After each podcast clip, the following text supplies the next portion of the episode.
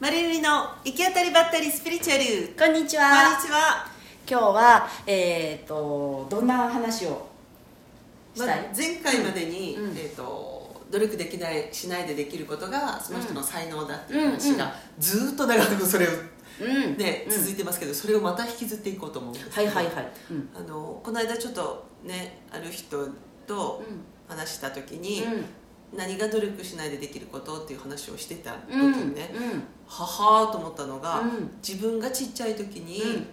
努力しないでできてたこと、うん。それが別に金になるかどうかは分からなくてね、うん。でそれをやっているとことを話した時に、うん。あ自分の両親が、うん。そのうん。才能を見抜いててくれてたらよかったのにとか思った。勝手にね。だけど両両親も忙しくてそんなこと考えないわ、うん。今ほどは特に、うん。私たちの時は、うん。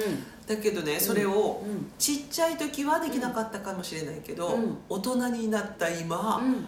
あ自分が自分にしてあげれるんだなと思ったと、うん。だから例えば？うん。だから例えば、うん。ちっちゃい時はうん。映画をもっとみこの子映画好きだからもっと見せてあげようってうん。親がしなかった分、自分がうん。自分にそれをさせてあげる。だからねなんか自分がそのうん。インナーチャイルドの自分の親になったような気分で、やらせてあげるって今できるってすげえ嬉しいって思ったの、なんか意識が、うんうん意識的になったってうんそれ、うん。うん自分がやりたいことに対しても意識的になったってこと？そうそうそうそう、んうん、あと自分の中の満足満足できるまでやらせるみたいな感じ。そう。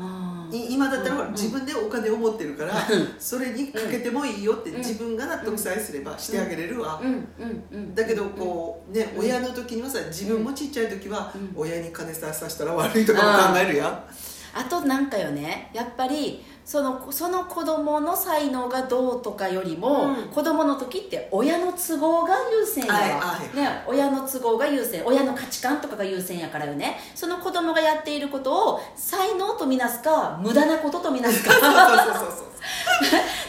分見た時に子供がやってることってほぼ無駄なことが多いわ。そうですよね。だけど努力せずにできることって無駄の中にこそあったりするうんよね、ううんん。うん。だから大人大人たちはそれそれをやって大人になった時に役に立つかどうか。そう。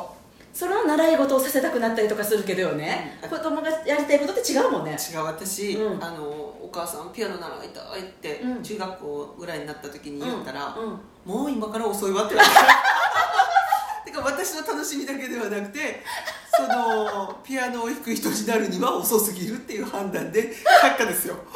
才能があるかないかとかも全く関係ないってことよね。関関係ないってことよね。でも確かにそうよね。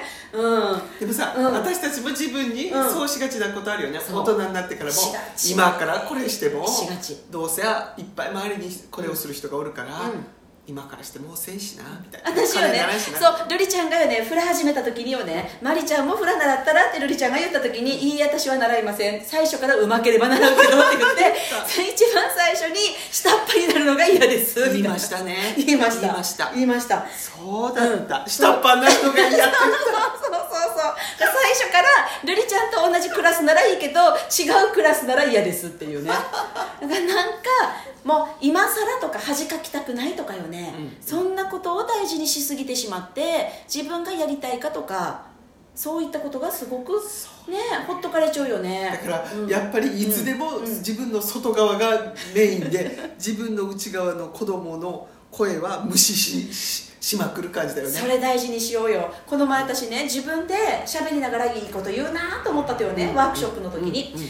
もうお母さんたちが多かったから、うん。そのお母さんたちに自分の子供たちがやりたいと思ったことはやらせてあげたいですかって言ったらみんなが「はい」って言ったと、でじゃあその子がそのやりたいことをもうやっぱり違ったってやめたらどうしますかって言ったらそれはしょうがないよねって。でもやりたいと思ったことをやらせてあげたいからやめるのはしょうがないって言ったわけ、ああそうなんですね。じゃあ自分にはどうしてあげてますかって聞いたらみんなフリーズ。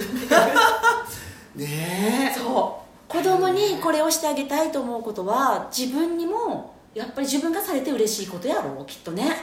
でもお母さんたちそうなるよね。もうお金自分にお金かけるよりは子供にってもまあ分からなくもない、そしてその次こんだけお金かけたっちゃからやめないでほしいってなるよね。だからね月謝っていうものが発生する前に才能を見極めてルリちゃんのお母さんみたいにもう遅いっていうね。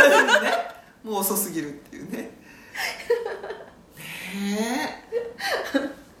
えね。どうよ自分の中の、うんだから、もう外ではなくて、うん。自分の中のトータルリコールですよ、トータルリコールの映画見た自分と違うからお腹からピーって言葉が出るわ。あっちに目を向けていこう。自分の中のトータルリコールに目を向けていこう。わかりました。まずその映画見ましょう皆さん